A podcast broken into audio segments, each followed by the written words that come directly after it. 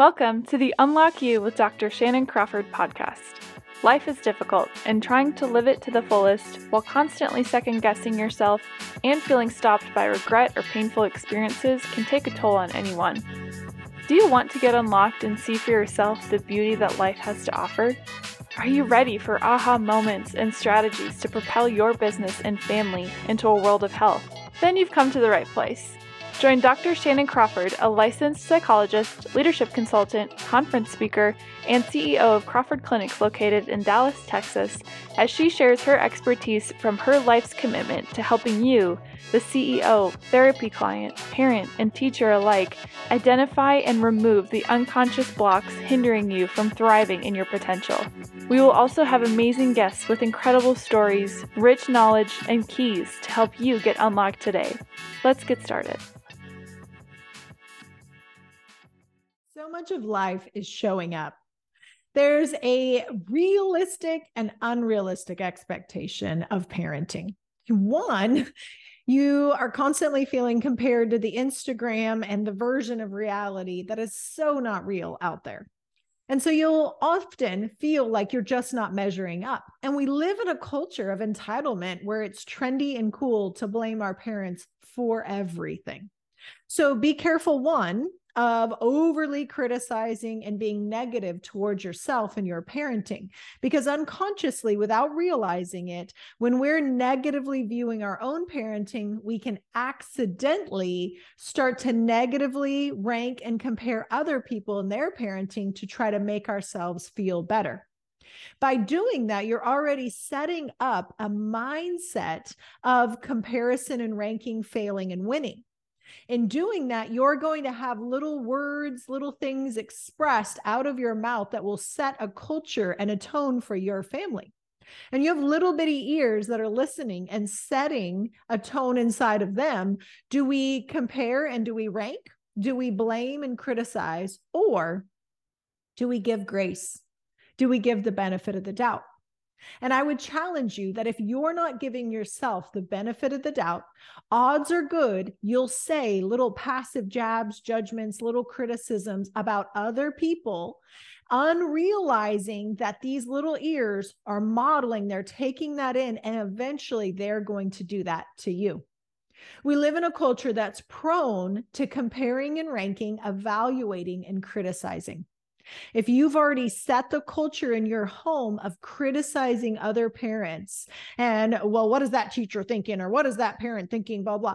While that feels like you're kind of showing the contrast that you're doing good by comparison, an unconscious attempt, right? We don't realize that's why we're doing it, but you're now modeling for your kids a culture of critical entitlement, of thinking it's okay to look on the outside and judge someone's character, their competence, their intelligence based on one or two isolated external behaviors instead of what you would eventually want to be judged of you, that there's a giving of the benefit of the doubt. That we all mess up, we all have off moments. And when your child tells you about what a teacher did or a parent did, we don't disqualify if it's egregious. I'm not talking about that, but I'm talking about the normal run of the mill, people have off days. If your heart posture could model for your child you know what? I think all of us can have hard days. And while X behavior may not have been okay, we want to learn from that, but we also want to learn how to give grace and how to receive grace when we're the ones who mess up. Because if you don't set that culture in that tone, one, your child will learn, oh my gosh, I'm going to judge me based on this really high, unrealistic expectation of perfectionism because I have been modeled that. And now I'm going to assume other people are judging me with that same standard. And the same standard you judge other parents, teachers, coaches, neighbors will be eventually used against you. And especially in a culture of entitlement and blame and criticism, you really don't want to sow that seed into your children, into your home, or your marriage. You want to be the kind of person that takes your thoughts captives, that bites your tongue and says, I may have an internal reaction to this, but I choose to bless them. I choose to give the benefit of the doubt because all of us have a cognitive bias where we give ourselves the benefit of the doubt and we harshly judge others without realizing that same standard will eventually be used against us in our parenting. Your role is so essential. You are valuable as a parent. Be mindful of the culture that you're creating with the tones, the looks, the gestures, the ahas, you know, the facial expressions. That when your child is telling you something, they're giving you this information. And now, as an adult, you're constructing a narrative around it of criticism, blame, shaming. How could they do that? What's wrong with them? Or they should be fired, blah, blah versus, you know what? Let's look at this together. This part seems like it was a little bit off. I don't know that we want to model that or follow that. But we also know their character and we also know they're probably going through some stress and some different things. It doesn't make it okay that they did it, but we also never want to dismiss and judge people quickly. We want to extend grace. We want to see people as a whole person, not an isolated event. When you do that, you're teaching your child to do that for themselves. So they learn it's okay to mess up. It's okay to not be perfect. And I can bring it into relationship. If we are parents who are negative and critical on accident, our children learn not to share things with us because the same standard we've used against their bosses and their teachers and all the people in their little world, all the little comments they overhear you even speaking at the dinner table or on the phone about other people, that's setting a precedent. That's telling them this is how we evaluate people in this harshness in this exaggerated, dismissive disdain of mistakes? Or are we gracious? Are we slow to speak, slow to anger, quick to listen, to truly hear and be still and quiet and say, okay, here's the truth. Let's look at this together. Let's guide the child through what was the right, what was the wrong. And that was a behavior that could be better but we don't dismiss the personhood and call them ignorant, dumb, they should be fired, they don't know what they're doing because we don't want someone doing that to us and we don't want to learn we don't want our kids to learn to do that to us. And or eventually their future bosses as they're learning this very critical dismissive entitled attitude that just rejects people out of hand versus learning from the behavior not permissioning inappropriate behavior but then still honoring the personhood, the value, the role, the position the person holds, even as they're making mistakes.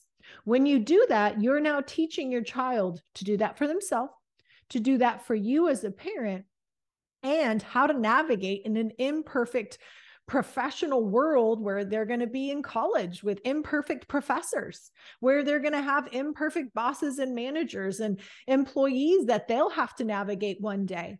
When we dismiss people quickly out of hand and we have a critical and a judgmental attitude that we may not realize that we have, when we do that, we are now creating a culture that will come out of our children, and that will make their life so much harder.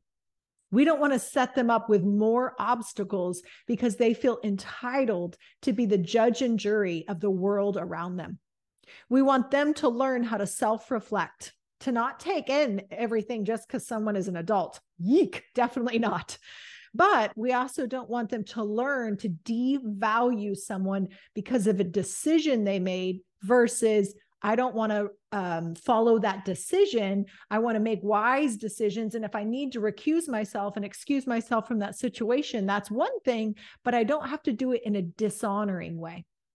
And right now, our culture is really trending toward dishonor. That the younger generation feels this entitlement that you can't treat me like this. That's wrong. And I absolutely went through that in college. I think I was quite obnoxious and I was passionate and it was real and it felt valid and it felt like I was helping the world somehow by having this very arrogant, caustic, critical attitude that felt like I was so enlightened. And anyone who didn't agree with me, because I just got indoctrinated at college. So obviously I am right. I didn't realize how much pride and arrogance that I was spewing to the world around me. And when I came home and I told my parents what X person was doing and blah, blah, blah, I was met with a humility and a graciousness for them not to just buy into what I was saying, for them not to say, oh, yeah, that professor is right, because many times there was toxicity, there was unhealth that I was bringing to their attention. But they said, what can you learn from that? You're in this world.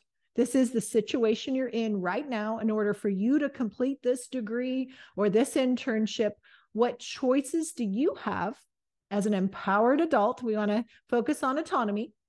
What choices do you have to now steward this moment that you can learn what to do and what not to do? That you can learn how to walk in honor and integrity and character, even as you don't always agree with what's going on.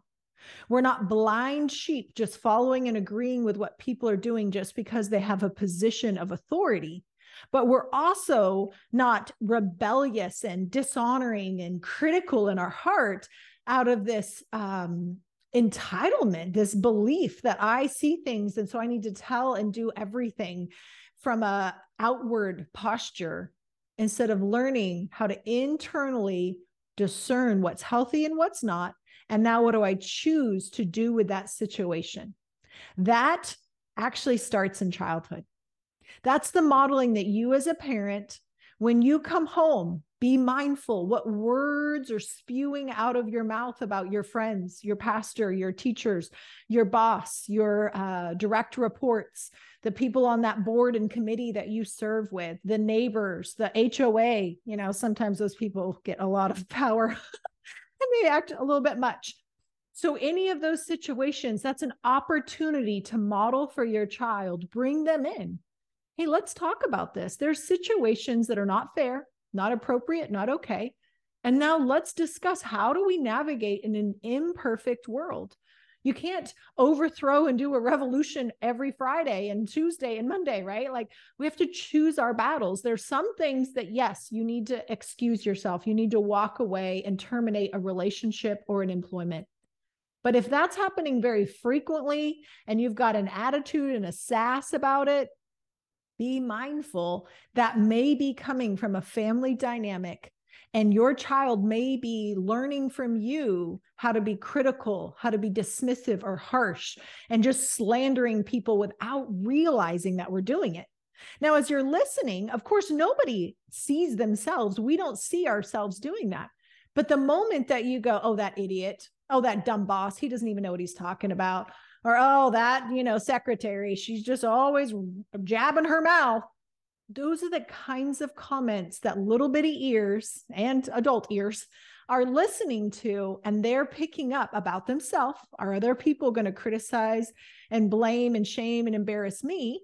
Or am i now going to also model that and have that harshness that critical spirit dismissing people a whole person just because they made a bad choice rather seeing humanity seeing the wholeness of someone in the midst of their failures and their inadequacies, and learning how to wisely, discerningly walk through a situation with grace, with kindness, and with firm boundaries. Again, I'll repeat it. We don't just follow what people say because they're our authority, but we also learn to not just dismiss and criticize and disregard people because of a mistake. Rather, we learn how to say their personhood is this. And now, as a family, let's process how do we hold the reality of this is what's going on, but that's not what God says about them. How do we walk in grace with health, with boundaries and discernment? And then navigating what do I do now that I'm in the situation? And that's family modeling. That's conversation that's fruitful, that will equip your children to grow into autonomous adults that are powerful people who know how to receive and not receive the message of the world, who know how to sit under even an ungodly authority and yet still stay in integrity and character so they can be promoted to a higher position because this world, these bosses, these teachers, professors, they're not our leader. The Lord has a plan for your life and your children's life that's so much bigger, but He's working on our character. If we're always blaming and criticizing others, we're very blindsided to our own issues that God keeps putting us in positions, or I don't know if God does, but life keeps putting us in positions that we have the opportunity to grow. But again, if I'm obsessed on crit- critiquing and criticizing and fixing everyone else, I'm very unaware of the larger message God is trying to do in my life so that, like Joseph, like Daniel, like David, I can now be promoted to a place of trust because I know how to walk in a culture of honor. I know how to see people in their brokenness with compassion and with boundaries, a love that has grace, but also has a firmness to speak the truth. Thanks, guys, for joining us for Unlock You with Dr. Shannan Crawford. Thank you for investing in yourself, your family, and your team. We are honored to serve you and your vision.